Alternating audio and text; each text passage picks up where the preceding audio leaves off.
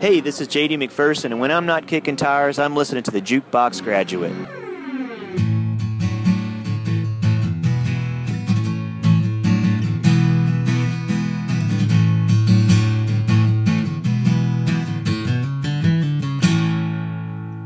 Thank you, JD. Fantastic musician. Uh, really, really nice guy. And we're going to uh, speak about him a little later in this show. Yes. Uh, I'm Eugene Edwards, And I'm Dave Rayburn. and this is the Jukebox Graduate. Hi, Dave. Hi, Gene. Okay, so obviously, we're, uh, as people can tell by the audio, that uh, I'm phoning this one in. Right? Yes. Okay. Uh, I'm asking you like I, like, I don't know. Um, Well, I called you. So, I mean, it, that's, that's it's, true. You did call me. it's all about that's right. spin, right? It, it's it's funny you say that. No, what's really funny is that uh, this morning I was uh, trying to sample some of the new Friday morning music, and I put on the new Yoko Ono album, and one of my dogs left the room. okay, wait a minute. He left the room to go get his buddies to bring him back so they could all enjoy it. It's all about spin. Pretty easy. that was pretty easy. what have you been up to? Been busy It's with with work and with uh, and and getting out to some some shows here and there. I actually just uh, caught you uh, night before last out here in Anaheim. That's right. So- yeah, then we played the uh, and I no. By the way, Yeah. I in my brain, I- keep think I keep thinking we're playing the House of Blues when we play there. Right. That's not the House of Blues, is it? It's not It's the City National, the National Grove of Anaheim. Uh, uh, the Angels of Los Angeles. Yeah, it's prob- Anaheim and there's multiple levels to the name of the venue, I think, but Oh, um, I call okay. it the Grove. Can I tell you something? Yes. Uh, the day of that show, uh, we we you know we did a sound check, so we, we got there early. And I drove myself. First mistake. I, I I just I drove to the House of Blues in Anaheim. Oops. And, and it's But, uh, not uh, there just- anymore. The Dis no, the, no, the Disney one, not Oh, the- one in Sunset, but the. I mean, I got the county. Well, there's the new one, What new one? the the new uh, Anaheim House of Blues. Well, maybe they- that's the one I. They moved from the the Disney area, and I don't. I haven't been to the new place yet, but I do have tickets to see Costello there uh, next month. But it's a larger venue, but it's the new Anaheim House of Blues. So Okay, yeah, that's the one I, I went to. Okay. Uh, and so I did. I just checked it out for you. thank you. And how is So it? yeah, you're welcome. Yeah, you're welcome. It's there. It, it's. It's it's there. I made sure it was there for you. It's And, impressive from um, outside. Yeah, it just goes to show that on day of show, uh, musicians we're we're five years old and we cannot be trusted to do anything for ourselves. And and by the way, I'm being very generous when I just limit it to the day of show thing. Um, I just pulled up and I realized, hey, this isn't where we play. And I realized oh, I'm like seven minutes away from where we're I'm really supposed to be. So, uh, but it was uh, you know, thankfully I got there and it was lovely to see you. And and and uh, you brought a friend. Now, this friend won't be particularly significant to our listeners, but Well- sort of is. Yeah, because we've actually we've actually uh, mentioned him in our our our mutual storyline. Right. And uh, yeah, Gary Fitch, uh, long long time friend of mine, um, and and as far as my own music goes, he was the guy that always pushed me to uh, to make music. Um, Oh, cool. when when I really had no faith in what I was doing, I just thought, oh, this is you know, I'll kind of pretend. But he kept pushing and pushing, and and he even on a couple occasions would just surprise me and say, oh, I booked you a show.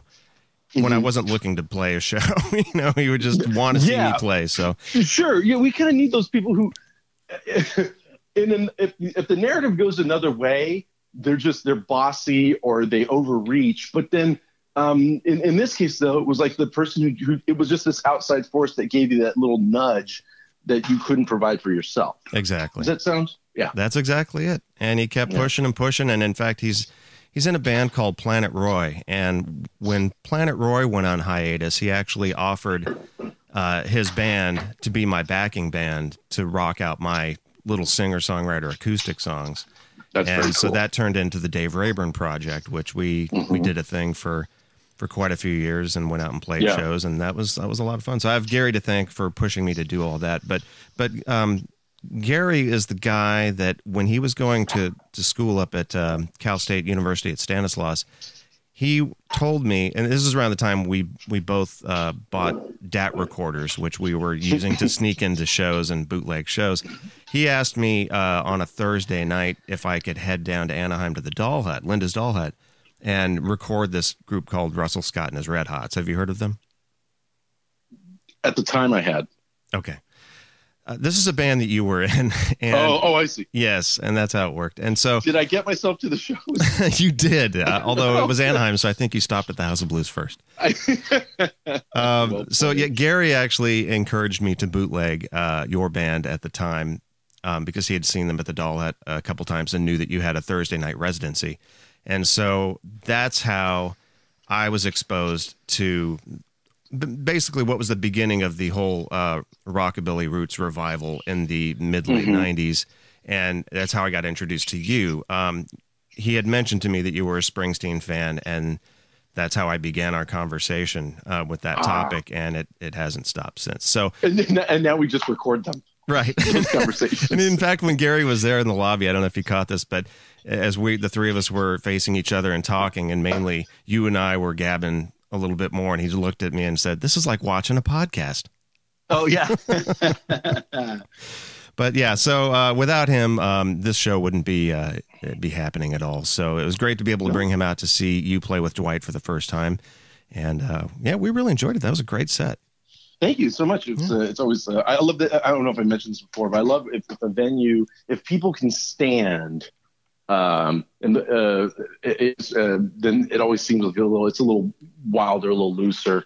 Um, it, the Grove is really good because they're standing up in front of the stage, and then there's a slight rake where there's seats and tables, yeah. so the, so not everybody has to be on their feet for two hours or however long we play. Um, you people have the option to sit down and enjoying Dwight. Uh, so that is it, it is you know I joke that I well I don't it wasn't a joke I, I really did go to the wrong place and it still but, is funny. It's, it's joke or not. Um, uh, but but we love playing there. So thank you so much uh, for coming out. Yeah, it's, yeah. It was, it's always great to see you in person. We don't. Yeah, I mean, we haven't seen. I guess we only see each other in person when we when we record these shows. Yeah. But uh, and then of course I'm gone so much. You know, um, we're still just busy. We, we wrapped up the the LSD tour in August. Yeah, and that's where we actually um, saw you last, or I saw you last as well at the San Diego show. That's right. You came to San Diego. Yeah. Um, you know, I miss everybody. I miss everybody. I miss Lucinda's band. I miss Steve's yeah. band. It was uh, the the crew. Um, it's just a testament to what a, a, wonderful time we had. So if anybody went out and caught any of those shows out there, we we really really really really appreciate you guys coming out. And if you came out and you enjoyed those shows, and if you had fun, believe me, we, we had just as much fun, if not more. And then you know we got to when we uh, got back, um, we in LA we recorded one of Dwight's uh, Sirius XM shows, the Greater Bakersfield shows, with uh-huh. Lukas Nelson. Oh man, who uh, who we had. Uh, well, he filled it. Uh, there was one show on the LSD tour uh, uh, to which Lucinda could not make because she was already scheduled to perform at the Newport Jazz Festival. So Lukas filled in for her. That way we we, we maintained the L. it was still a proper LSD show. We yeah. just switched the L's. That worked out um, really well. Yeah, or really did. And uh, of course, he's a, he's a great guy, um, and uh, we know several people in common. Uh, a big fan of that last album put out, and we spoke about it on an early episode of our show. Mm-hmm. Um, obviously, wonderful guitar player, and and just a, a really fun person to hang out with. And Dwight really, we really, really enjoyed. We we played uh, uh, a bunch of a few of his dad's tunes. Um, oh, wow. You know, just we just got acoustic guitars. A very funny story, and, and I don't I don't think I'm telling this out of out of turn. I'm, I'm sure he's told this publicly, but when I we got to the to the studio, he, uh, he has acoustic guitar out. It's a Gibson J200, um, and and that's what I play when we tape those shows.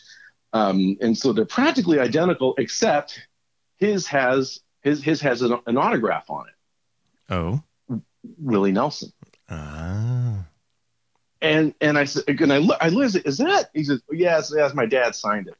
Oh, and I got, I must have had a look on my face like, isn't that weird? So, because he read it, he saw the look, and he he's like, I know he told the story before. He's like, yeah, I know. Well, here's what happened. was, I left it on a guitar stand outside of his bus, uh. and Willie just saw it and assumed, oh, it's probably something for auction or some fan. So he just signed Oh. it. And then Lukas, Dad, did you write your name on my guitar? He goes, but now, so there it is. That's a perfect uh, Nelson family story, in my opinion. You know, a related story that I've got is, uh, and I'll Uh-huh. keep it super brief, but uh, the one concert that my dad and I went to together, this is in the 90s, Willie Nelson at, um, oh, what's the venue at, uh, at, at UCI? Um, UCI. yeah, there's a, a concert hall. I, I forget the name of it now, but in any case, we, we'd gone there for the show and we had a great time. He's recording this, you know? He's, re- he- he's co- in concert, he said. He's going to a lot of uh, tapes.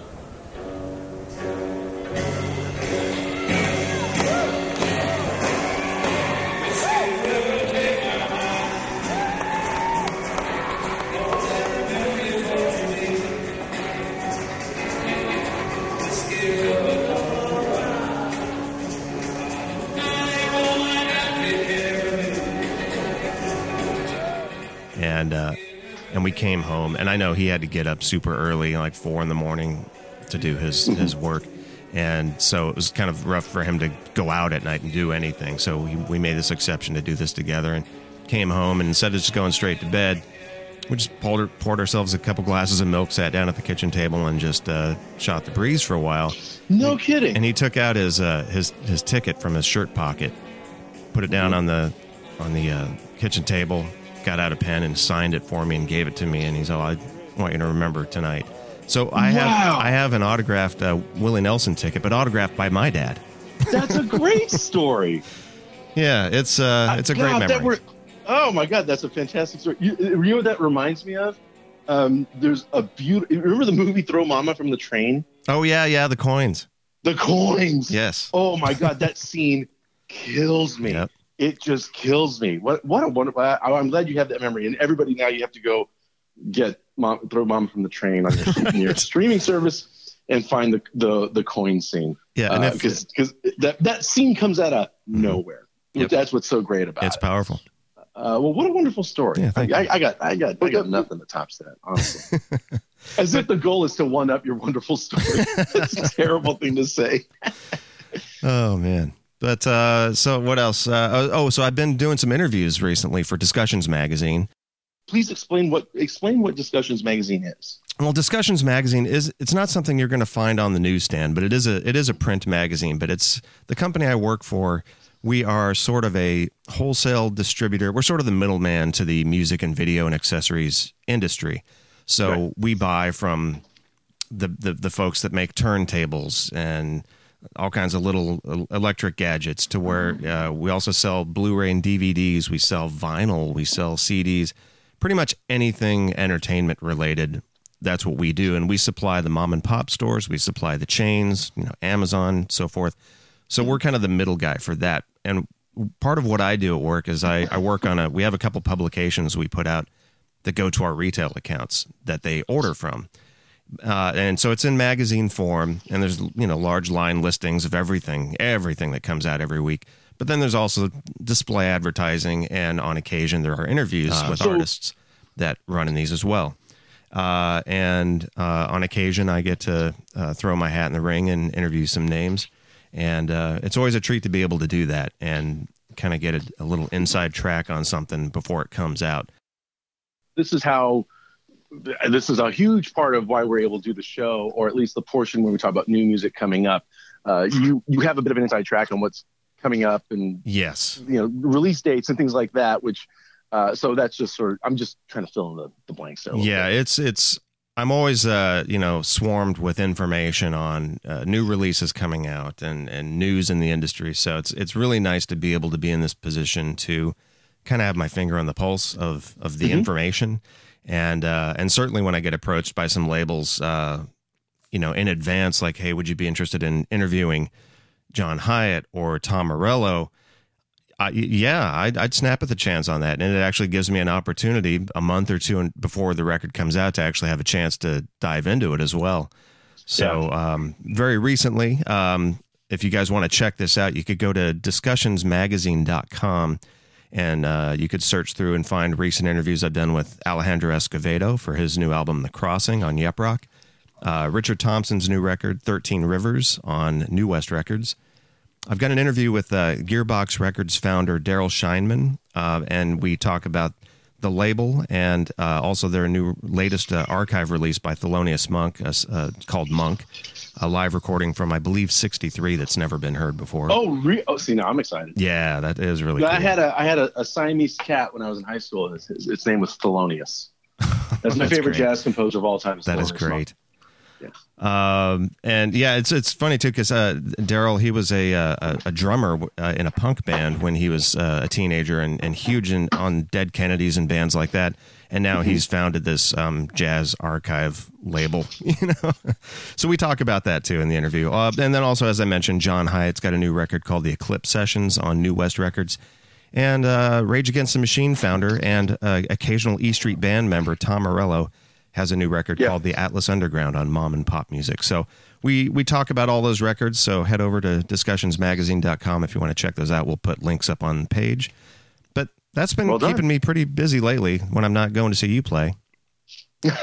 hey, now back on the LSD thing, so real often. quick. You you had mentioned to me in a text that uh, was it Lucinda's uh, husband that was a big Springsteen fan that you discovered.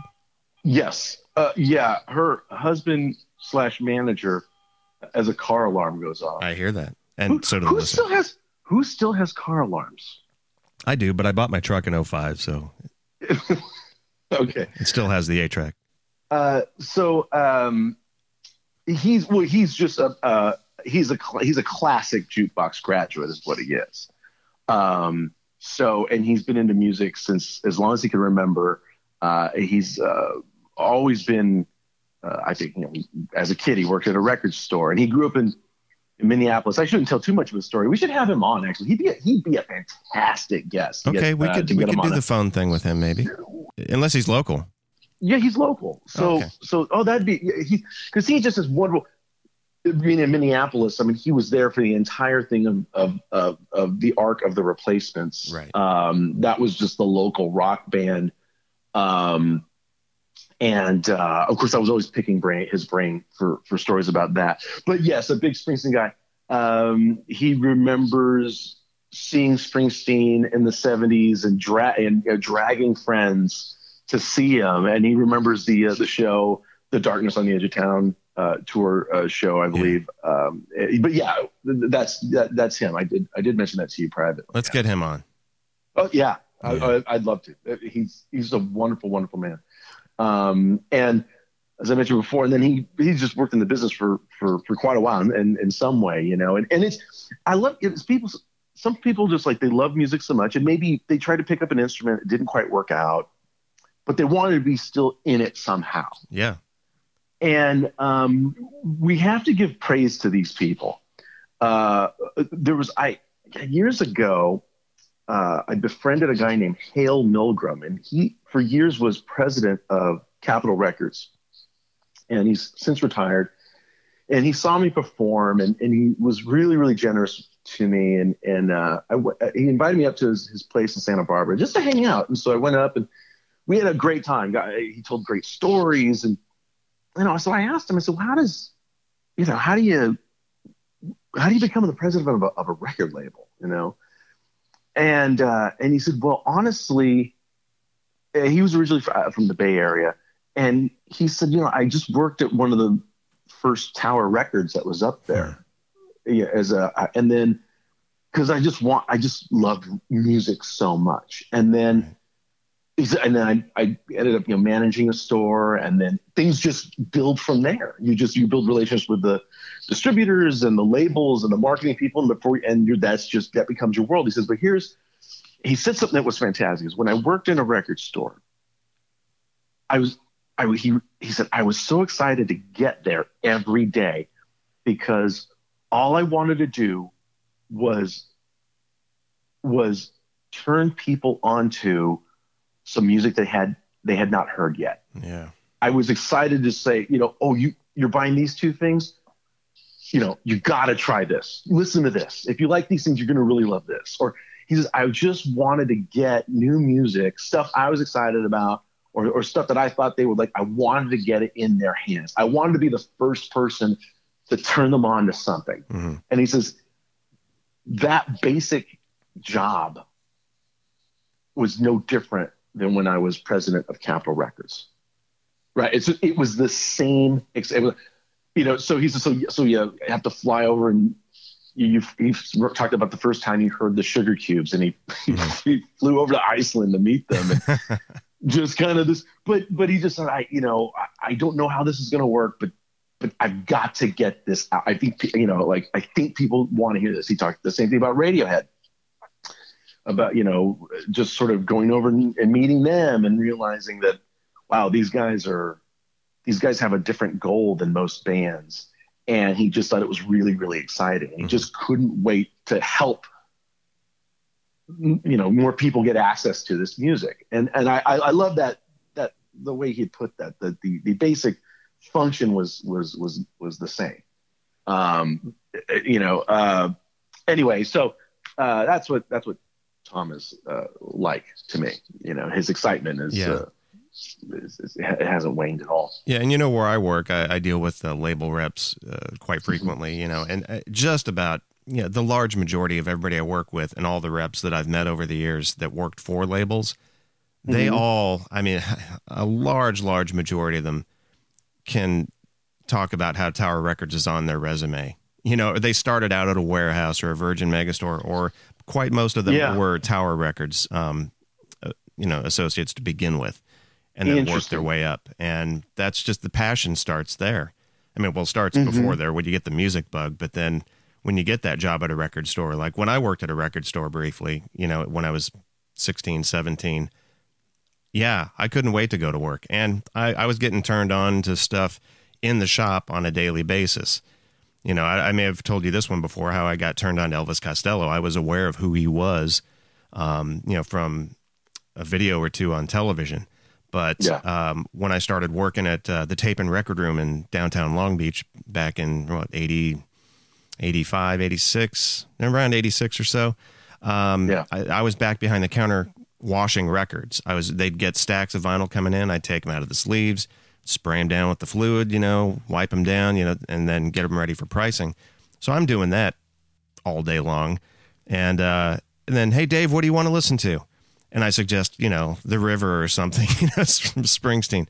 It's all Dave, the sun doesn't rise and set on Springsteen alone. Try something new. And he suggested, uh, here, put this one on and take this home with you at the end of the day, too. And it's, he hands me My Aim is True by Elvis Costello. Oh. When we put it on, and I'd never listened to the whole record before. I maybe heard Alison on the radio or something. But uh, hearing the whole record in its context, and I'm looking at that cover with the checkerboard design, and inside each of the squares, you, it, all, there's a letter, and you read it across: Elvis is king, Elvis is king, Elvis is king, mm-hmm. and it's got the hype sticker on there. Rolling Stone calling it uh, might have been their album of the year or one of their albums of the year, and I thought, well, there's all that. That's kind of cool. He does kind of look like Buddy Holly on acid, and and he's on Columbia, and I can trust that label because Springsteen was from that label. You know? so uh, that's you know that's something I got turned on to in a record store just while working there, not not even being a customer coming in, not knowing what I want. But um, that's the experience when you go into a place, and unfortunately, you know th- that went away for such a long time that there wasn't a place you could go to to get turned on to stuff by music geeks. There's stores are coming back, and that's good, and I think that exists again. But man, it was happening all over the place. There were mom and pop shops, there were the chains, and there there were music fans in all of them, working all of those. And yeah, that was just that was an experience that uh, that I always looked forward to when shopping too. So, yeah, the music bug.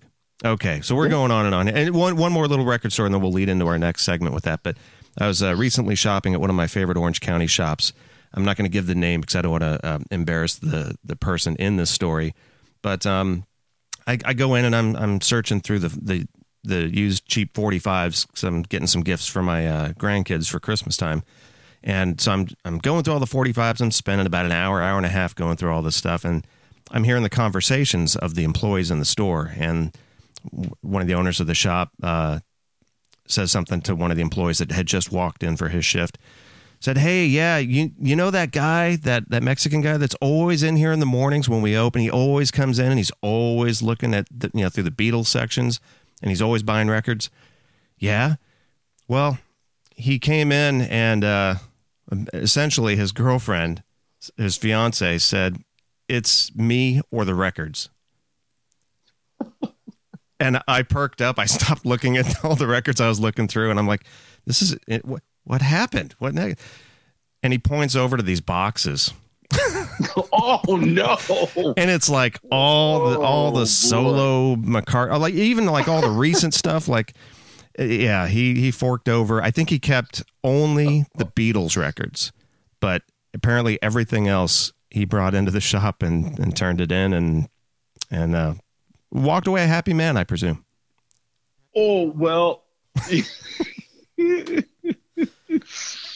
oh I, well, yeah. I have so much to say about that, but I don't think I will. well, I you know I, I don't, I'm not going to comment on whether he made the right decision or not. Uh, in general, uh, I don't know enough about the situation, but um, but yeah, he held on to the Beatles. Yeah, Boy, it's tough to you know it, it's it's got to it's pretty hard to argue with um, that. You know they're they're doing I guess so now there's a reissue of the White Album Yes. with a remix. So instead of going on my high horse about remixing the Beatles, you could just listen to the Sergeant Pepper episode we did uh, a while back when they did it with that. Um, but if anything, uh, hopefully the the timing of this release is uh, you know somewhat uh, it, well, it, it just rather fateful. It coincides with the, the departure of Geoff Emerick, yeah, who was an, an engineer at EMI, uh, the, the studios there, otherwise known as Abbey Road Studios. Mhm. Um, and he, for the most part, got pulled into the Beatle orbit uh, right during the Revolver session. And it's no coincidence that as you listen to the Beatle albums chronologically, Rubber Soul's great. Um, and then the next album is Revolver, and it's recorded pretty quickly after Rubber Soul. There's not a big time lag there, but the the the real significant thing I think is Geoff Emerick shows up, and all of a sudden things get wacky. it sounds a little different. Yeah, It, it sounds a little different. Um, and I think he was he was very young, probably what what the British would have called cheeky. Um, but also, I think there was a there's a young energy that you know, look, if not for for for men aged between the ages of 18 and 24, we probably wouldn't have 98 percent of the laws that we have. So, so they, can wreak havoc, but um, there is something about youthful energy and and uh, hubris um, that can pay off, and especially as for, for fans of art and specifically music, we have to we have to um, bow down to some of that hubris. And and, and Geoff Emerick, as uh, Beatle fanatics know, was a guy who wasn't afraid to just sort of I mean he would just get spare parts and kind of co- he didn't invent a device to deliver a sound Mhm. that the Beatles were requesting at that point. Uh, famously, you know, John wanted his vocal of on "Tomorrow Never Knows" to I don't I, the, whatever the loopy uh, phrase was. Beatle fanatics are going nuts because I can't remember it. But he wanted to he wanted to sound like he was, you know, uh, a Tibetan monk singing from the top of the Himalayas. And John says, "Well, you can string me up by my feet and twirl me around, and my and my body will circle around the microphone, and we can get a swirling sound." And Geoff Emerick goes, "I think maybe we can get a we can get that same effect without having to there's an you up." easier way. There's an easier way.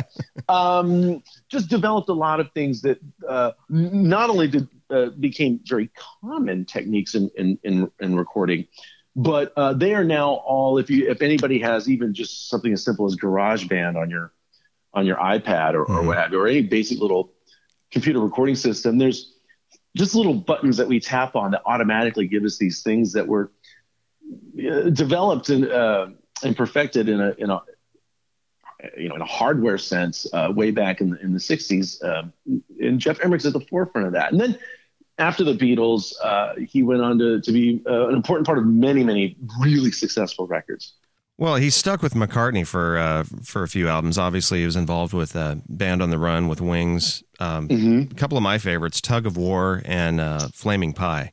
He was involved Yeah. with those as well. Um, other bands that he, he he's got his his thumbprint on that are important to me. Uh, a certain period of of albums by America, um, Badfinger, uh, and Big Star's Chris Bell, who didn't have a very illustrious solo catalog, but he did have the, the body of work that's there is is is incredible, and it's it's equal parts Geoff Emerick, equal parts Chris Bell. One and one of my Desert Island albums is the Zombies Odyssey and Oracle. That's right. That's which, right. Which um, uh, uh, very very late '60s psychedelic. I, I mean, it's it's it's definitely a time capsule sort of thing, but um, I, I it just it's a very very emotionally moving Mhm. body of work uh, of a band that essentially at that point knew that they weren't really going to exist anymore. Uh, and, uh, and, and uh, my point is, if you can listen to, uh, take a listen to the Zombies Odyssey and Oracle album, and you'll hear things that sound very familiar to your ear from Beatles records. Um, and it's not that the Zombies were Beatle copycats in any way. It's just that Geoff Emerick and his know-how um, was, uh, and the sound of that studio, of course, um, is is indelible. Uh, and and, uh, and then I know a big one for me uh, was um Imperial Bedroom, Oh yes. uh, the 1982 Yeah, album Elvis. Costello, Mhm. uh, which of course perfectly happy with all the stuff that Nick Lowe had produced up to that Yeah. point. Um, Nick Lowe had did a great job of trying to keep up with Costello as a songwriter who wanted to move from genre to genre, and then also keeping up with a band who could easily keep up with Costello as a writer Mhm. uh, as a producer to try and and corral that energy and and and each of those first five albums uh, they do each one sounds different from the next which is considering they're doing them you know year one year after another Yeah. that's Rapid pretty fire. impressive very very impressive um, and then at some point Costello decides I'd like to work with a different producer just to kind of get out of a rut goes with Geoff Emerick and um,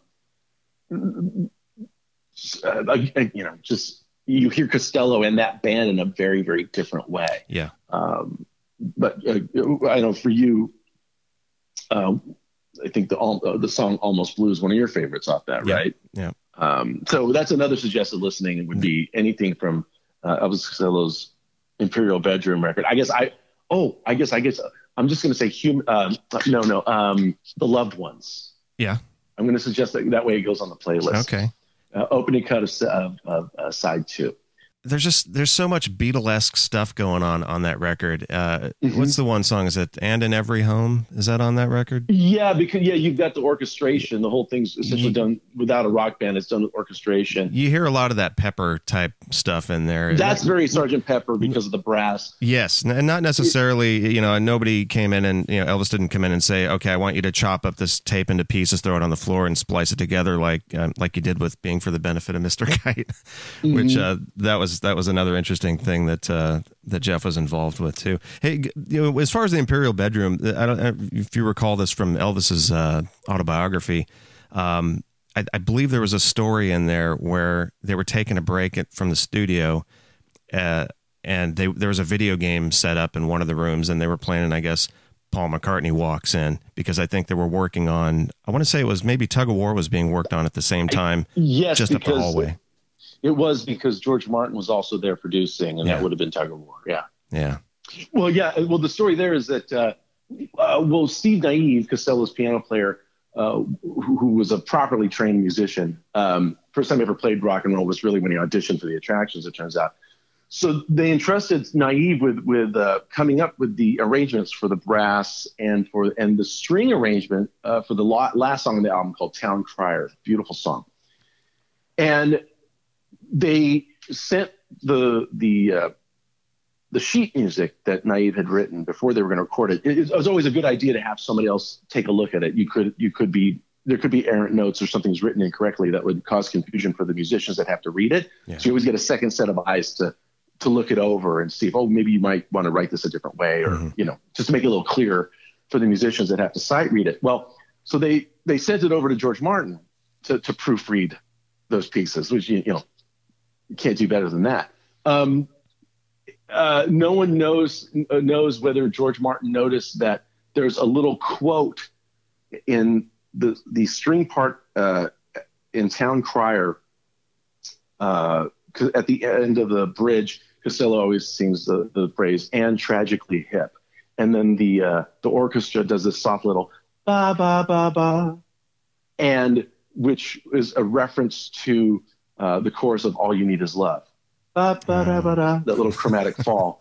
Uh, no one knows whether uh, Mark that or not, but that there was. Yeah, you're right. There was a lot of little Beatlesy notes and translations going back and forth. I Yeah. think at that time. Yeah, he uh, just some some great music But he, was had his hands in. Yeah, um, you know, he had his hands on uh, uh, for some of the tracks uh, for that first Stealers Wheels album. That's right, stuck in the middle. was yeah, very Um, very cool. Also, Manfred Mann's uh, "Pretty Flamingo." Oh my! Oh, I didn't know that. Yeah, Really? Um, for me, I, he was involved with the Split Enz, which uh, was, but you know, Supertramp and Cheap Trick. Oh, and some of those Jeff Beck albums in the seventies. you know, and all of a sudden, Um, our playlist just exploded. yeah, yeah, probably. No, the the guy was was was really, really, really, really uh, very talented. Um, so yeah, that's that's the so that's what I have to say about Geoff Emerick. All right, well, Geoff Emerick, thank you for everything.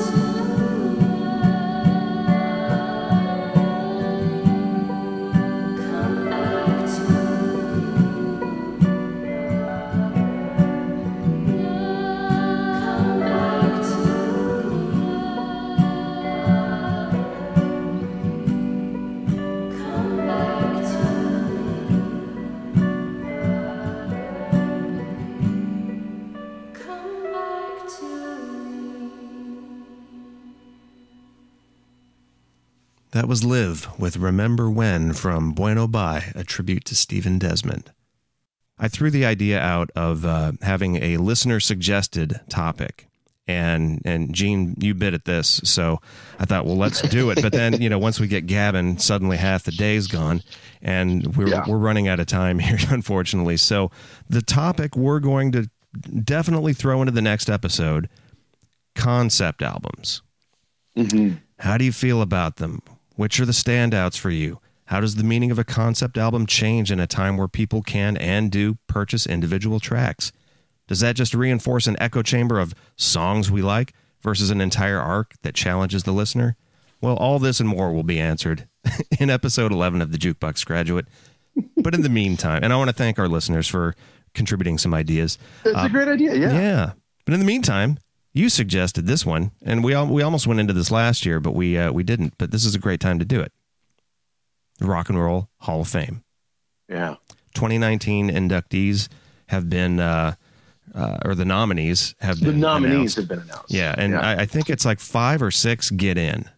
I've I've looked online and I've found years where six got in, but it's generally five. so I don't know. I think yeah. I think it's five, and then then the sixth is usually like a, a producer or a record executive, or it's a tiebreaker or something. or hopefully not, or maybe it's don't know. Oh yeah, that's right, because the fans can kind of. That's right. now. There is a, Well, a percentage that is a fan vote, I guess. well, I remember before we, we we decided to do this podcast at all. I remember being in a hotel somewhere and being on the phone with you, and we were talking about this Yep. subject, whether someone should be in the Rock and Roll Hall of Fame or not. And uh, I- have my own personal criteria that I use, like you know, in my brain. But as far as I know, officially, uh, obviously, artists become eligible after uh, 25 years of the the release of their first record. Right. And then the criteria includes um, the influence and significance of the artist's contributions to the development and perpetuation of rock and roll. That's how the Hall of Fame states it. In, and I, I just looked that up recently because I never really had looked up what, Right, like right. What, what what what are the rules to this thing. In my head, I always thought to myself, if I can't imagine rock music, and when I say rock music, that's a pretty big tent anyway. But if I can't imagine it without without you without your existence, then I think you should be in. hmm So now my criteria then excludes a lot of factors which would be important to people. One of them would be sales. Yeah, that's a big complaint that I, I see is uh, people feel that the decisions are, are leaning a lot towards that. Well, they okay. Let's be fair. The, the this Rock and Roll Hall of Fame thing is a business. Uh, it, you know, it's, it's not a government entity. It's it's not. they got to pay tax on that building, I'm sure. So, and they have they do have a, a, museum in Cleveland that they want people to come and visit. Um, so, on one hand, if you had a museum filled with artists that no one had ever heard of, no one's going to really work their vacation plans around that. one. Right, right. So you're going to want to put some names that everyone knows in it. Now, of course, art and commerce can come together, in, like in, in the case of the Beatles or Ray Charles, or uh, I mean, where it's like they're both deserving artistically for the influence and because of the the sales. Sure. You know the. Um, but but the cliche being uh, it's usually attributed to Brian Eno talking about that the Velvet Underground first album that not everybody bought it, but the few that did went off and started bands. Right. Um, I, to me, the Velvet Underground, I- and I don't, I'm, I'm assuming they were uh, first ballot uh, inductees, just because of how they changed, they influenced. Again, no, not a lot of people went out to the stores and bought that album, but really, it was all musicians and, and producers did, and it and it helps pivot rock into a darker place, and definitely informs what would become punk and all that stuff. Okay, Mhm. so um, so I, I still just use that as criteria. I don't care. I guess you know, uh, and it doesn't have to disparage anyone because I'm just talking about the Rock and Roll Hall of Fame. Is people talk about, let's say, let's take a band like Journey, and certainly it's a very successful band. It's a beloved band, sold tons of records. Um, they still get tons of uh, uh, airplay today, and they and they still do shows, and everyone's excited about Steve Perry doing a record for the first time in a long time. Uh, but I don't know that music changed because of that. No. So, and so that would be that seems like it seems like a real harsh thing, but at some point you've got to have, you know, some way of of um, discriminating, if you will. So, well, there's what like there's like 19. How many how many nominees are there Oh, right now? That's a good question. Uh, I think 15. So do you Oh, want to do you want to we'll rattle them off and maybe spend 30 to 60 seconds on on each one as far as Well, yeah, just quick yeah, and I opinions? Quick opinions, uh, if that's ever possible in my case. Um, just floating it out there, that's all. I know, I know, I appreciate that. But I'm just telling you, we, we now know my criteria. I've, I've announced it to the world or to the 25 people that listen to us and you. Um, so you know, people hold hold hold my feet to the fire. Let's see if I define myself on this. Okay, go ahead. Def Leppard.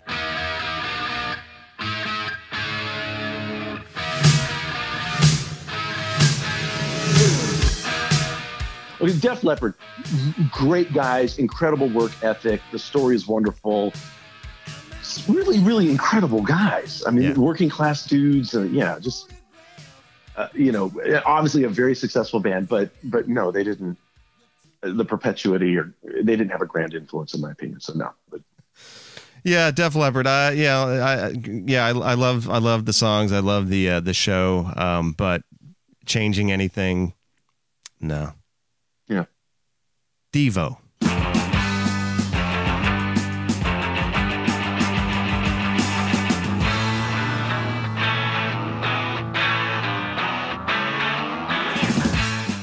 Not yet. Not yet. I say not yet.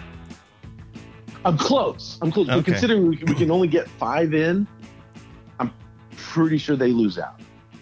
Okay. They're, as, as they say, they're in the discussion, but not quite yet. I'm I'm gonna say yes on Devo. Um, Okay.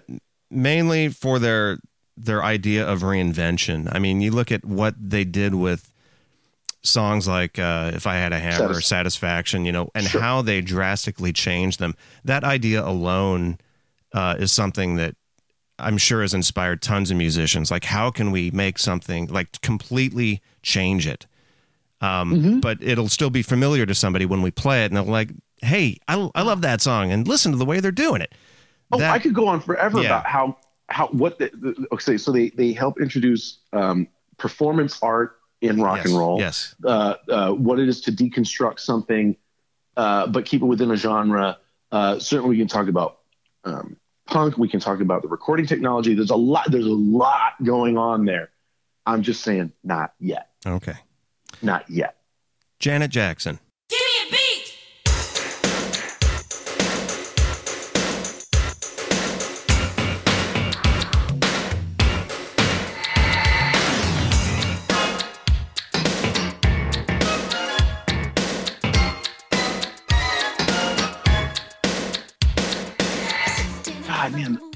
Those there's a couple of records of them, and those are so good. And I don't know that she. Again, I say I, I would say no, but only because I don't want her in at the expense of other Yeah, there's female that. R and B artists. There's that too. Yeah. I, I need I need room for Lauryn Hill, not just for the Fugees stuff, but for that first solo record. That to me is like that's and I just I kind of want to hold if she's not already in, Yeah. she should be. If Lauryn Hill's not already in, then Janet Jackson's not in. Yeah. She was great as Penny on Good Times, but um, yeah, I'm gonna I'm gonna hold off on uh, inducting her this time around. Uh-huh. Uh, okay. John Prine. John Prine.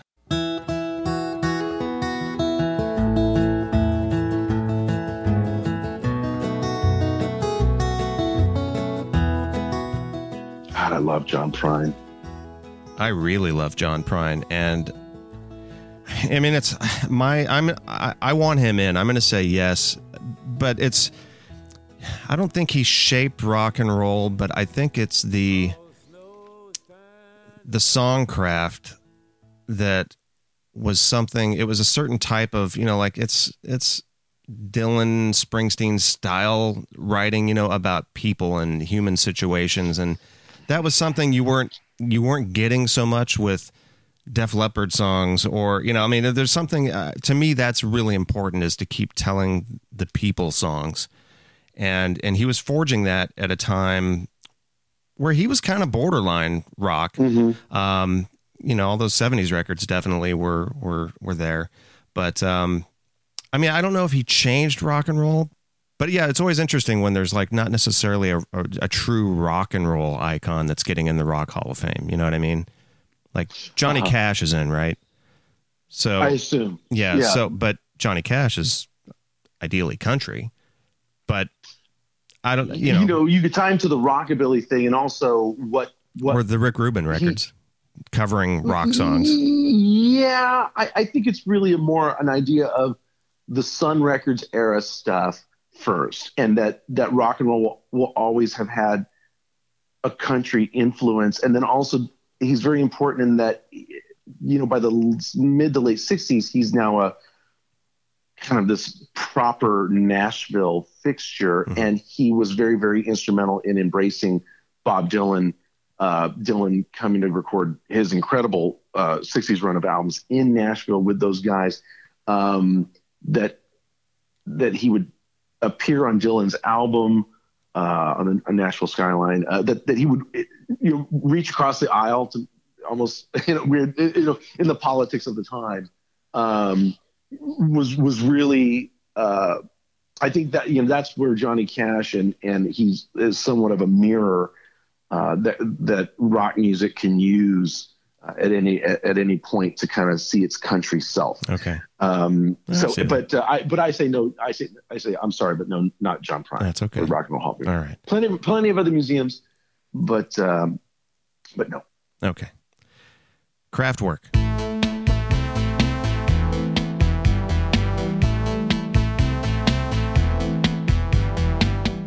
Absolutely, Okay. absolutely. I, I really I have very little knowledge of Kraftwerk. I mean, I, I'm I'm aware of them, but I I don't think I could even name a song. Sadly, so don't chastise me too much. But please That's all right. explain why you would push them through.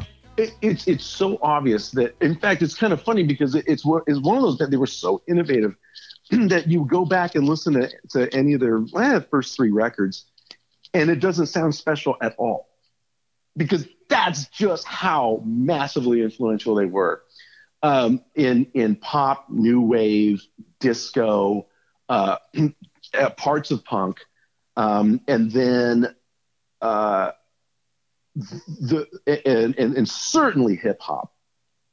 And I think hip hop. This will probably this is probably a, another debate for another show, but rock and hip hop are so thematically tied together in, in Mhm. my brain. Yeah. And uh, hip hop uh, influences our culture and has been for easily the past 25 years in the way that rock and roll used to. It would behoove the Rock and Roll Hall of Fame to embrace hip hop for sure. Uh, if uh, if they're going to want to still be open for business uh, 30 years from now, Mhm. they're going to have to they're going to have to be able to to take that in.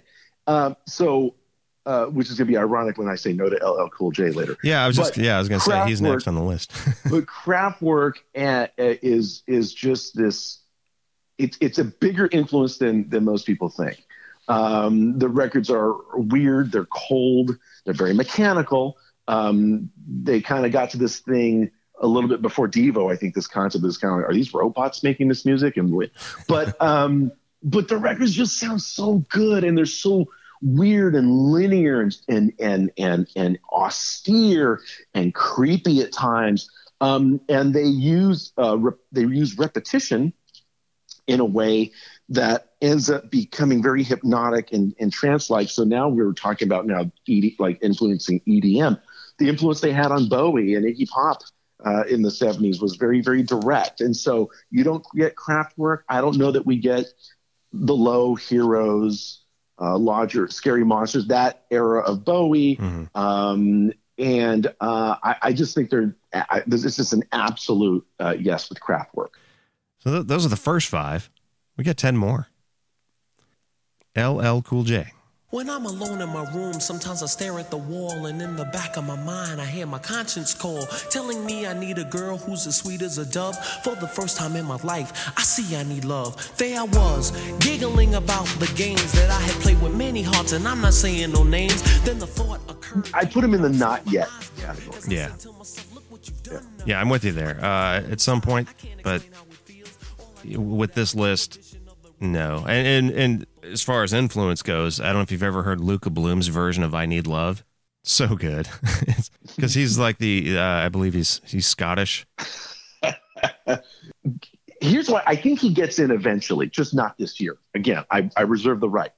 Um, LL comes along and really helps refine the idea of, of rap or hip or hip hop record having a really strong, cohesive, can't miss it chorus. Run DMC did a really had, did a great job of it, and, and that's why to me their first ballad.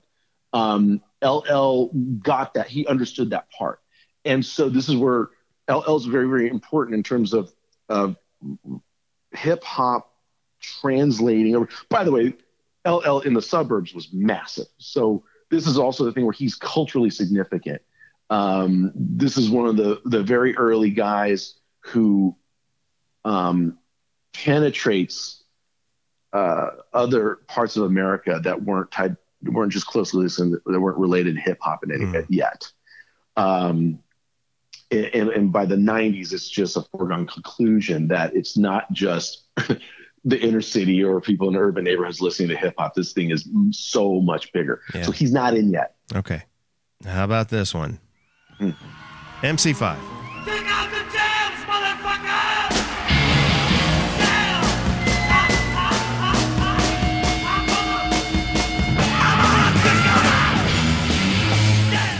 I can't believe they're not. Uh, yes, I, of course they should be. in. Yes. How are they not in already?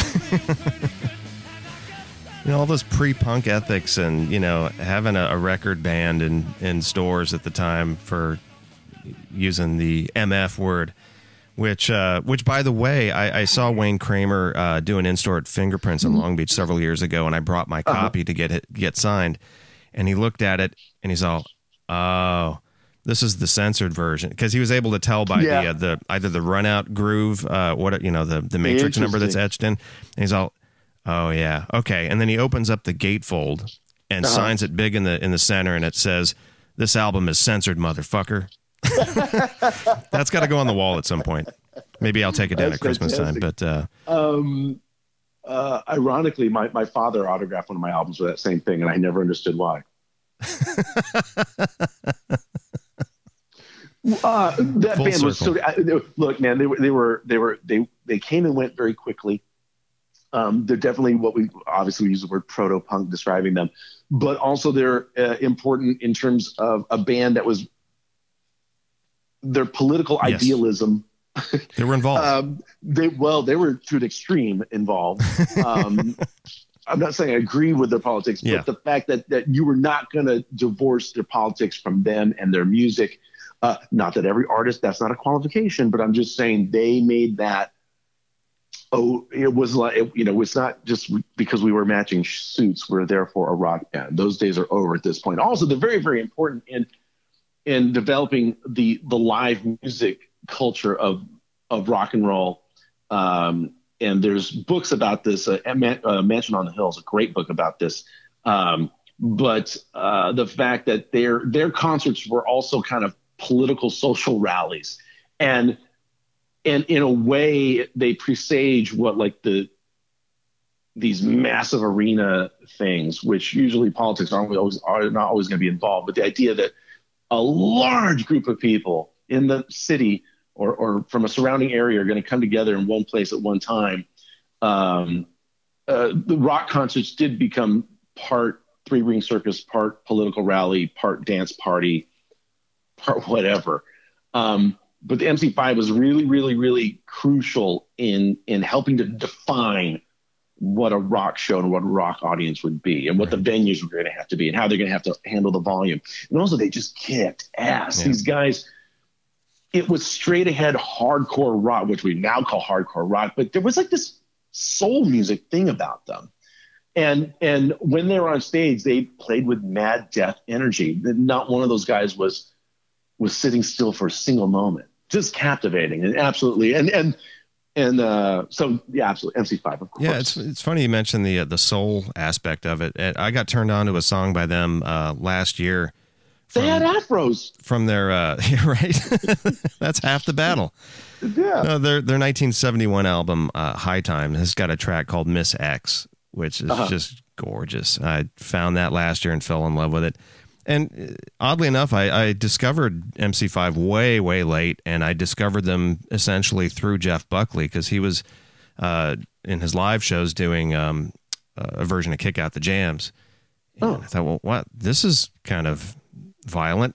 Who's this? What is this? Oh, yeah. And uh, oh, it's an MC5 song. Oh, I've heard of the MC5, but I radio doesn't play MC5 at all. No. So how would I how would I have heard it growing up? Um, A, a, a great example of a band who did not sell hardly any records, but but but rock music is different if, if they don't exist. how about Radiohead? Oh, how about Radiohead? Abs- I, I, I, I say yes. I say yes. I, yeah, yes. Um, particularly the per- influence and perpetuity of rock and roll. Um, they come along obviously in the early 90s with Creep. It's kind of associated with the grunge thing and self loathing. Mhm. Um, and then they respond with the Bends album and then OK Computer.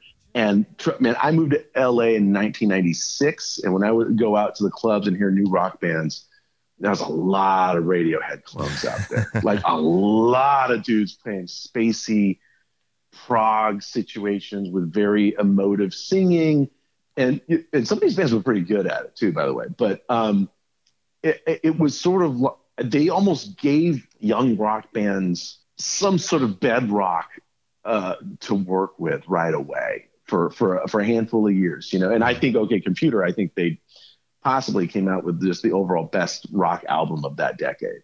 Um, so I th- and, and and let's not forget uh, in terms of influencing also the business uh, or presaging That's the business of how music is distributed, sold, all those things. How, what do you think? I agree. I, I think they should go in. Uh, when you know Creep came out, I thought, oh, this is great. This is something that's uh, you know it's getting played a lot. It's it's uh, easily accessible. Uh, but then the way the band morphed after that, um, Mm-hmm.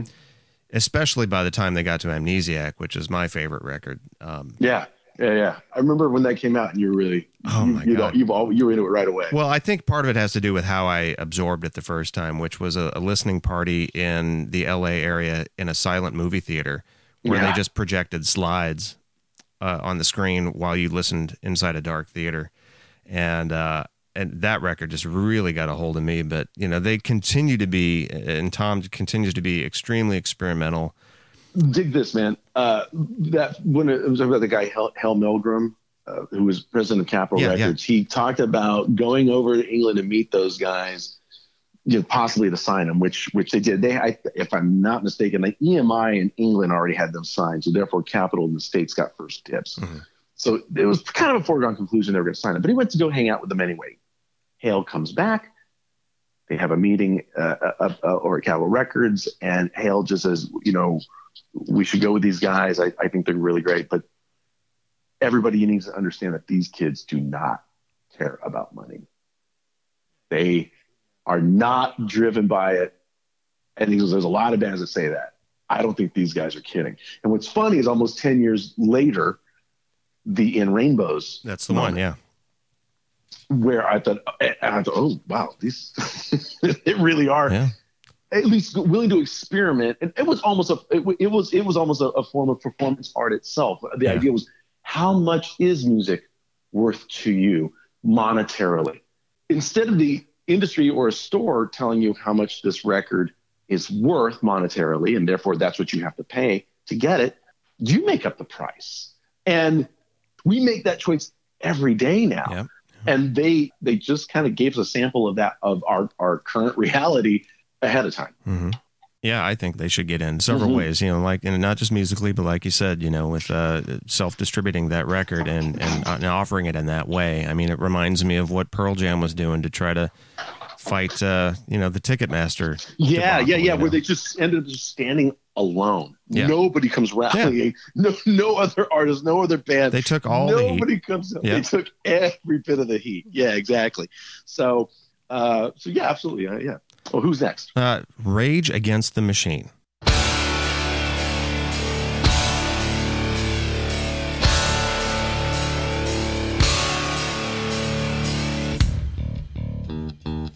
I say yes to Rage Against the Machine this time out. Yes. Right, okay. Okay. Yes. And mostly because I think Zack still lives in my neighborhood and he kind of scares me. Oh. Yeah. Um, Then I, should I change my my five? no. Um, um, first of all, I just musically, I just happen to love those records, and I and I also remember again talking about being in LA in the in the '90s and uh, seeing how Radiohead was. You know, all bands were grunge until the bands in OK Computer, and then they all bands became all the club bands became Radiohead and Rage Against the Machine comes out, and it was certainly it's it's one of those things you hear it and you know it is spiritually rock and roll. Yeah. I mean, you, it's rock and roll somehow. Um, but it's also it's also hip hop. It's also punk. It's political idealism via the MC5. Mhm. It's it's just this. There's this otherness about it, and also uh, as a guitar player, it was like I'm hearing stuff coming out of guitar that I had never heard before. So Morello just gets it has always been from the moment I ever heard that band. I just I just I didn't know you can make a guitar do that. Exactly. And if you can if you can make me think that, then uh, you know you got me Yeah, yeah. you know so um and also i think they and but, but more importantly in terms of the criteria that i normally apply they they gave a rock band a purpose for being again they or they gave it a new blood Mhm. they gave it a new blood of how how rock band could look behave where they could perform uh, what they were allowed to say uh, they they made it okay for certain influences to be there. They did it on a very very big level on a very very big stage with tons of energy, and um, I, I think they they helped you know uh, they helped lengthen the um, validity of having a rock band. Frankly, much less listening to one. Just you know why. At, at, by, at that point, when that first record came, it was like, you know, why would you start a rock band? And then Rage Music Against the Machine just said, well, here, here's a, here's a few reasons. They, you know, anyway. So that I just think, yeah, um, yeah, I think absolutely. I think they'll get in, but I'm I'm not going to. Uh, I don't think this time. Oh, okay. But but I think they're definitely Fair enough. destined to get in. Um, how about uh, Roxy Music? Not just Bryan Ferry, but Roxy Music. yes, absolutely.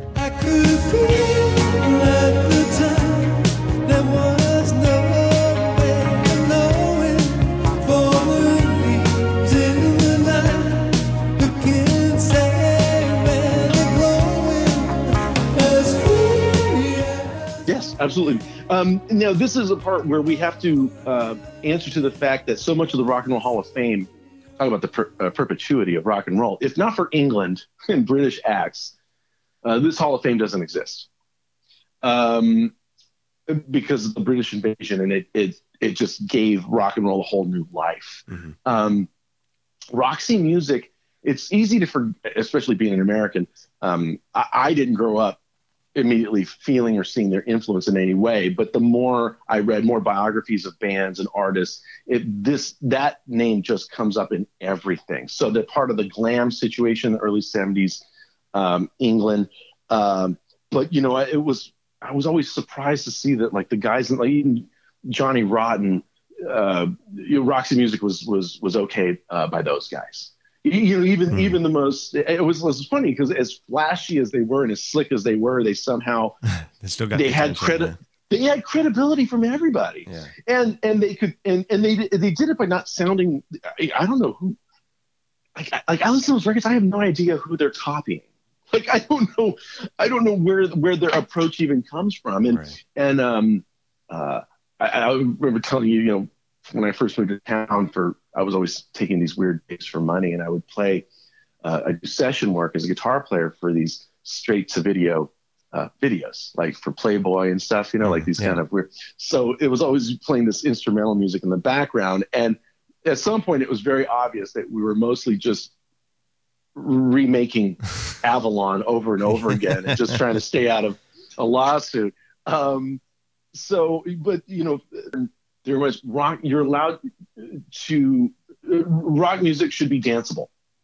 So with things like "Love Is the Drug" and so many other, it was like these could these were like legitimate dance floor hits. Yeah. Oh yeah. And and and uh, fortunately, uh, bands like Talking Heads, uh, uh, some other rock bands were were able to embrace that notion as well, um, because originally that's what music was to dance and Mhm. and uh, to, to to help free your body up. Yeah. And I, I think that I really appreciate that they helped kind of reintroduce that at a time when you know rock was there was a lot of long guitar solos and just sort of plodding along and then they seemed to make music that really reached out and and tried to engage with, with the listener on a, on a on a visceral level um, that wasn't just kind of trying to just clobber you by volume. yeah. They, they also tried reaching out uh, to engage you with their album covers. Okay, well, yes. Uh, also, yeah, they- there's definitely a it's a very sexy band. Yeah, I, I say they're in. And and and if you get a chance, just uh, on a on a related uh, note, uh, Bryan Ferry actually, it, who's got a great solo career as well. He put out a record about three or four years back where he did. I think it was just called the Bryan Ferry Orchestra, and essentially what he did was he he recreated solo and Roxy Music songs in the style of the great 30s and 40s uh, band leader orchestras, you know, like uh, Okay. just instrumental versions. And so instead of the Oh. vocal, you're hearing the melody played by a certain instrument over this orchestra or and yeah, it, and it just sounds. And this is you know obvious. I'm a I'm a big collector of the old shellac ten inch records, the, the 78s, and and I, I love music history, and I love digging back into the the teens, the 20s, the 30s, the 40s, and and I love all that stuff. So when that record came out about uh, maybe four or five years ago, I guess. I, I love the effort that he made to uh, yeah. to put out a, a, a essentially a genre of music that nobody's making that today. Uh, you know, unless you're walking around Disneyland or something, and the closest thing is a Dixie Dixieland band or something. But but it was you know that's just an, another creative uh, side of, of Brian. So, uh, but his work in in Roxy Music is. Uh, uh, to be noted, and I, I say he gets in. That's my number five. Good. We got we got five more left. Rufus featuring Chaka Khan. Uh, no.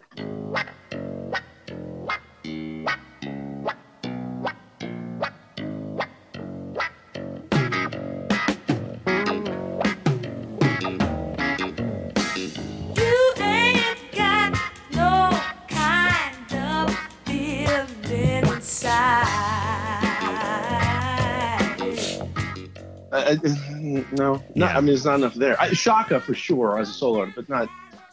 Yeah. it's not- Yeah, and even so, not now, not at this point. Yeah, even say. so, not. now. Yeah, we, there's plenty of other funk artists to get in there All right. uh, uh, before we get we go that far.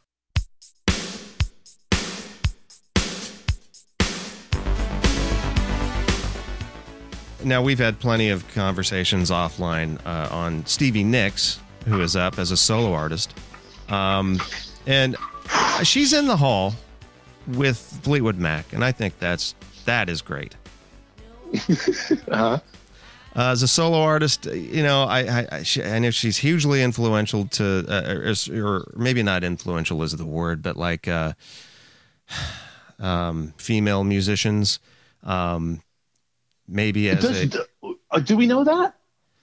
uh, well, in the way that I see her regarded in, in conversations with folks like Lady Gaga or Madonna, being that that iconic woman uh, in front uh, with some power and definitely some confidence. That that's what I see out there. But going back to what you said initially, like what was the criteria to get in? Um, Being, as you put it before, a fashion icon or spinning around in circles. That that's not that doesn't get you in. What did she change? Yeah, I, just don't know. I've ever come across um, any female artists unsolicited mentioning Stevie Nicks as an influence.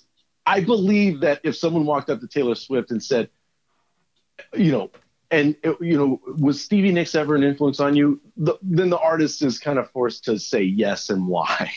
I just haven't seen anybody ever volunteer Stevie Nicks' solo career, which is I think two albums, as Maybe three. an influ- maybe three as an influence. So, I, as as as a member of Fleetwood Mac, uh, yes, um, but but no, not as a solo artist. That's I don't Okay. really see the I I don't see it.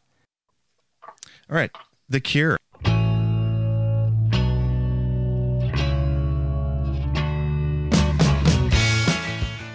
Not yet.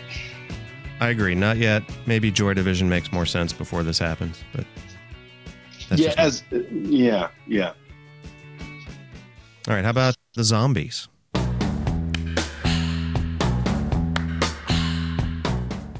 No, and of course, and I, I I love that love that Yeah. band, but they don't meet the criteria, mine or the Rock Hall's criteria. Not yet. You know, like when this whole Rock and Roll Hall of Fame started, it was easy to pick the obvious things. But I think as we were how many years out now, Um, you've obviously pushed in the the ones that had to go for sure. Um, but then you're now you're struggling, and you weren't struggling so much in the early years. I mean, maybe you're struggling in that there were too many to choose from. But Yeah, now yeah, they're yeah. they're kind of struggling to find ones that that reach the merits to to make it By, by the way, uh, by the way, also just a, a word about the Hall of Fame in general, like because this is just silly that we're grown men even taking it seriously in any, any direction. Why, why do we have museums at all? Um, because you know it would be a very rock and roll thing to say. I don't think there should be a rock and roll Hall of Fame museum. It's against the whole notion of rock and roll. Maybe I'm sure there's many artists that would say the same thing about museums that collect art, Yeah. but that doesn't mean we're not going to do it. Yeah, it, it, it, at- some extreme, we have to imagine that somehow one day that be. What if there was just no way? There was no collective evidence that rock and roll ever happened. It'd be it'd be somewhat of a shame. So in this fantasy world, you would be able to go to this other fantasy world known as Cleveland, Ohio, mm-hmm. and go to this building, and you know, it's like if a, an alien just showed up and said, "What is this thing, rock and roll?" You walk them into this building, and you show them these artifacts, and you and and play them footage of these performers, and play them this music, and and you have to show it on a timeline. And so again, who goes on that timeline? Not everybody who's ever made a record can fit. And and uh, so uh, I just kind of want to reset the the discussion a little bit about that there is a Hall of Fame at all, and Okay. why does it exist and who should be in it.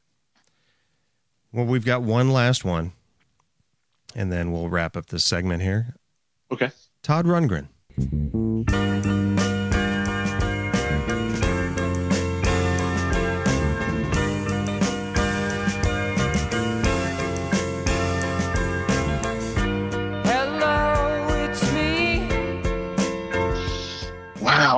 I you know what I think.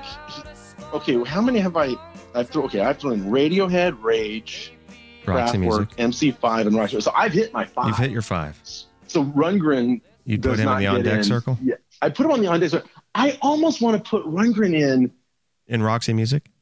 I want to put well, he well. Unfortunately, he did try and dress like that for his television appearance, and that probably ended ended his solo career by by dressing it like Brian Eno. Um, Todd Rundgren is a is a that's a that's a tricky one because his career his overall career is is I mean I love you know the the Nazz I think I think I think they're on the Nuggets collection. So it's part of the garage rock thing in a weird way. And then he's a young back to being the importance of an engineer uh, for Bearsville Records. He's involved he's behind the boards on early uh, some of the band uh, one of the one or two of the band records early Hall and Oates um, the band Utopia, uh, then uh, the Something Anything solo album, which was fantastic, uh, and and then just the stuff that, pr- pr- producing Badfinger, Grand Funk Railroad, We're an American Band, the New York Dolls, Meatloaf's Bat Out of Hell, XTC's Skylarking. These are really incredible records, and he's he's involved in all this stuff. So the I part of me thinks he gets in as a producer, not a solo artist, or or or do you put the guy in just because of this collective involvement he's had, um, al- along, you know, uh, for the most over the portion of eh, about for about 25 years, I'd say he he really had his fingers in the pie. Yeah, to me that's more important than his solo work. So uh, you know, so his involvement in other projects. but but because for the sake of the five I've already I've already chosen, who I, I feel very strongly about, uh, Rundgren does not get in. Okay, Not yet. Not yet. not yet. Well, stay tuned. You're with me on that, right? I'm with you on that. Okay. All right. Stay tuned, folks. Uh, when is is it uh, November? They announced the inductees, Oh, who or knows? is it December? I don't. Oh, December. Inductees will be announced in December 2018. So, you guys make your own uh, choices as well. We'd love to hear from you and hear what who you think should Oh, yeah, get in, yeah, and maybe absolutely. even I mean, I- why. yeah. and, put, uh, put, comments and stuff up there online. I won't. I And- won't read them, but and maybe. I'll read them to you because you can't Oh, read. I'll bring you some okay. coloring books too. So kudos to all you guys for being uh, nominated, and best of luck to you. So fine, so fine, so fine, so fine, so fine, so fine, so fine.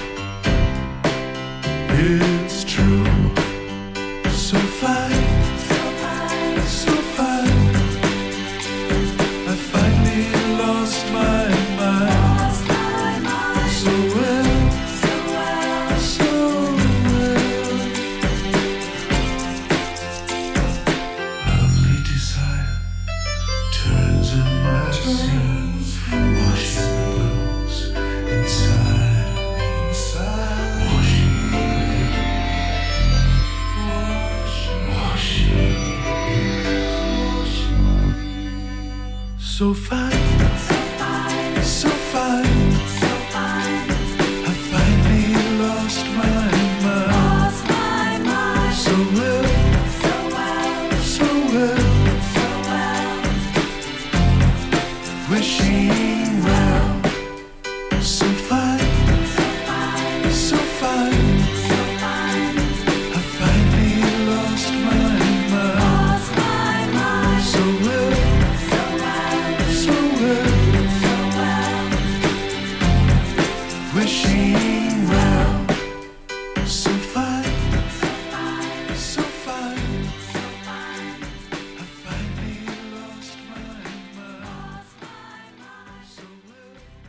was So Fine by 1913, featuring the Von Schiffs, which is Janet Schiff and her sisters singing.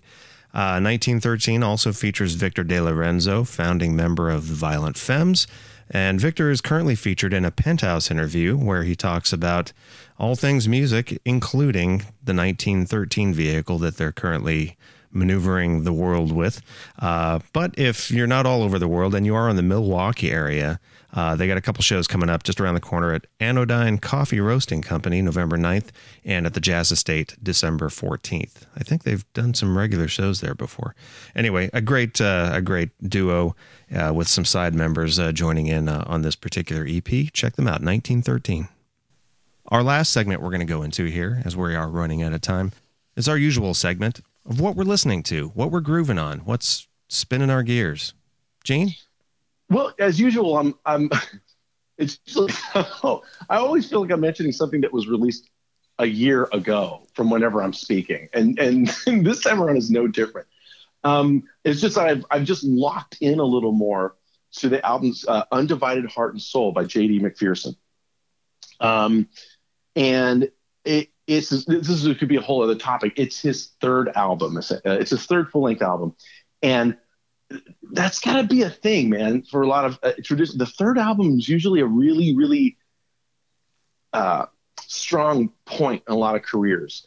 Uh, I think for the Beatles, there is their third album, Hard Day's Night. First time we get an album of all original Lennon McCartney tunes. Right. Um, we talk about Springsteen's Born to Run, pivotal. Uh, making movies, but Dire Straits. War for U2.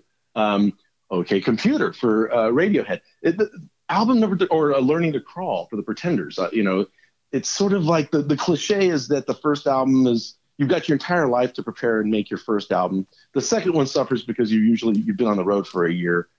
You know, you don't have time to think about it, and then usually either people quit or die, or whoever's not in this for the long run is gone when you're about to make that third album. And um, it's like Chrissie Hynde said on her third album, I'm not the kind I used to be. I've got a kid. I'm 33, baby. Um, so McPherson here on his third album, uh, obviously he and his band, uh, they know how to embrace roots music, uh, old R, you know, R&B, um, kind of Little Richard rock and roll and and rockabilly and just grooves of that era.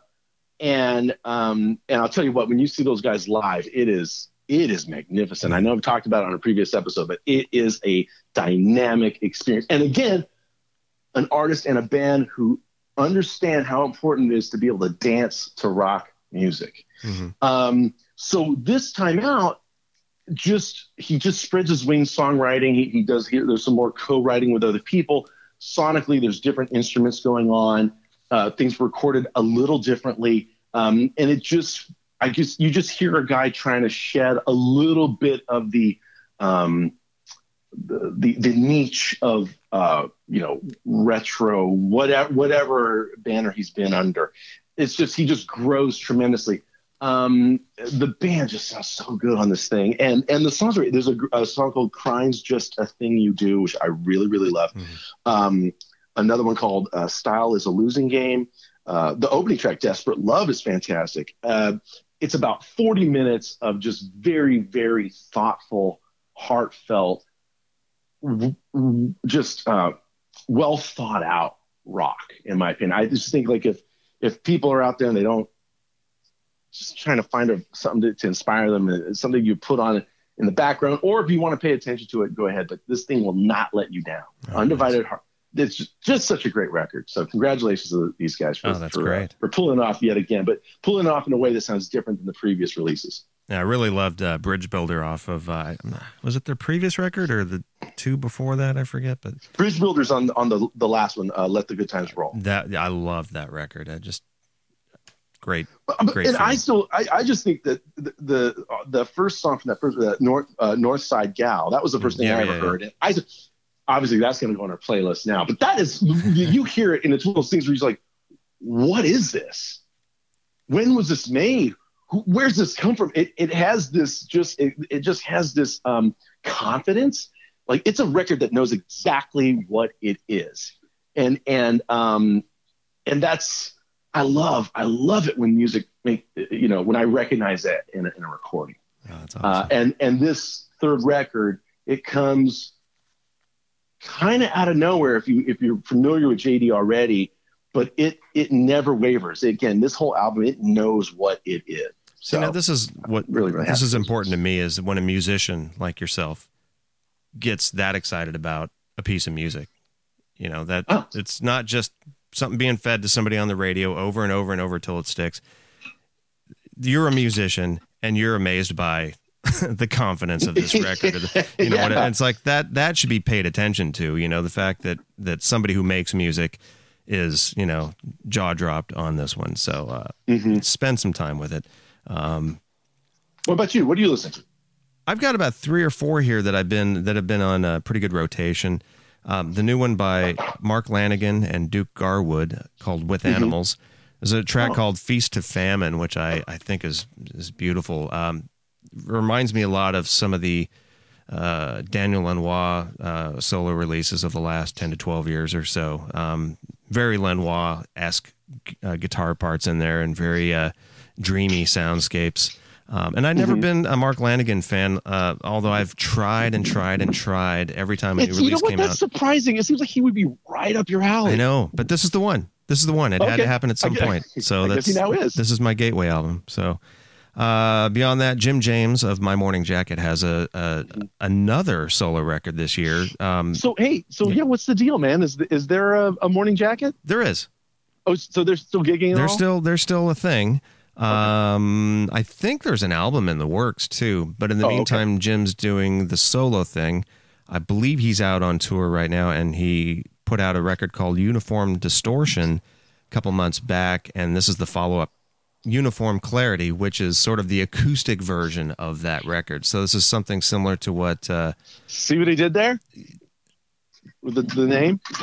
yes, it's Yeah, kind of like what uh, was it? Conor Conor Oberst did that uh, a year or so ago. He had like two records of the same songs, but they're like completely different approaches. Conor would probably figure out a way to to, to release a, a record six different ways. Yeah. just so it'd be even more out there. Why not?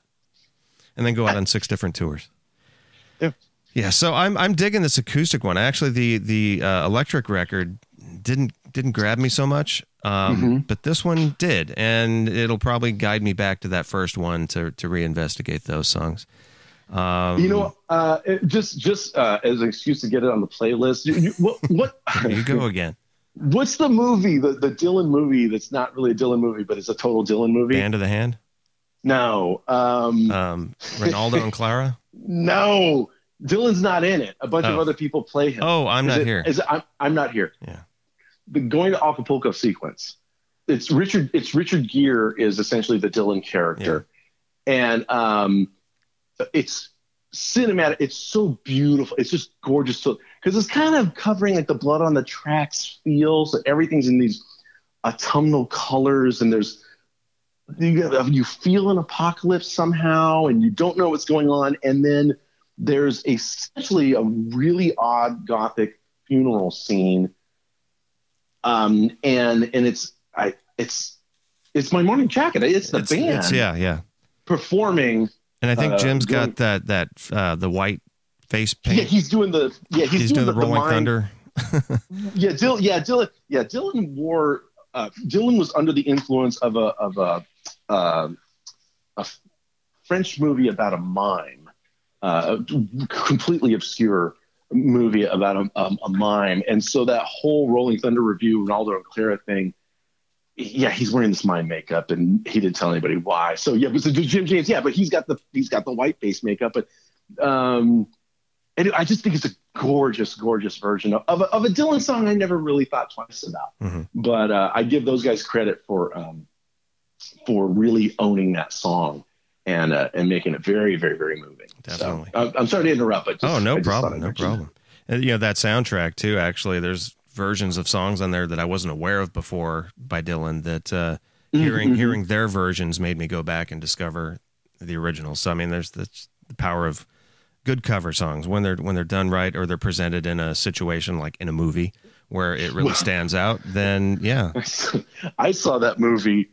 Uh, I was on the road and travel conditions were being what they were. There was some flight delays and everything got messed up. So I had been up for about 24 hours, and then we arrived. I it wasn't. It was somewhere in the somewhere in, in the Rockies. So now I've got 24 hours of no sleep. I'm at a, high elevation, and it's like one in the afternoon, and I just get in the hotel room and I turn on the TV, and that movie's playing. So you want to talk about not making sense? You know what I mean? Like Yeah. I just I didn't know what part of this thing was it was a dream was I was yeah that was uh yeah I'll I'll never re- be able to recreate those conditions again. Uh, and then I saw it again just on normal rest and It a, just wasn't a the same. normal elevation, and it was still it was it was really still very wacky, but uh, really enjoyable.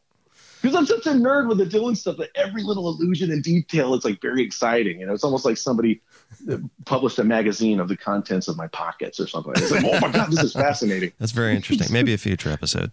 Maybe we'll do that. We'll just empty our pockets one episode. That's a concept. Yeah. A We'll do it at the airport. All right.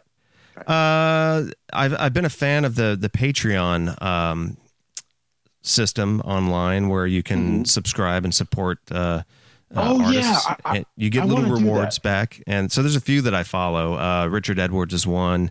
Um, uh, Bob Schneider, Austin, Texas singer songwriter, and then Mike Doughty from Soul Coughing, and he's pretty much putting out a song a day, which is awesome. And uh, there's there's one that I really uh, latched onto called "Can You Hear My Breaking Bones." Um, so that's one. It's you're not. It's not going to make the playlist because it's not available anywhere but Patreon uh, dot com. So consider that if you really love artists and you want to support them. This is really a way that directly supports them, and you get something out of it too. Um, but the other, the big release that uh, I'm I'm really loving just came out about a week or two back is the new album by Elvis Costello and the Imposters called "Look Now." And this is uh, it's got a handful of new uh, collaborations with Burt Bacharach. Um, just gorgeous, gorgeous um, soundscapes, and and he even sings, uh, I, I believe, in French in one song. So, but yeah, so Elvis is uh, out on tour with the Imposters shortly. He's going to be coming to my part of town next month. So I'll be seeing him at the House of Blues, Anaheim. I'll Right. see you there, Gene. Get him to. Re- Can, can you drop me off? Bastard. Bastard. I share a humble story, and this is what you do to me. Well, I deserve it. I'm sorry. Because that was funny. It's good. All right. So so that's what we've been listening to a little bit. Um, glad to always share that stuff with you. And speaking of Costello, let's play something off the brand new album by Clover featuring guest vocalist Elvis Costello. This is Mr. Moon.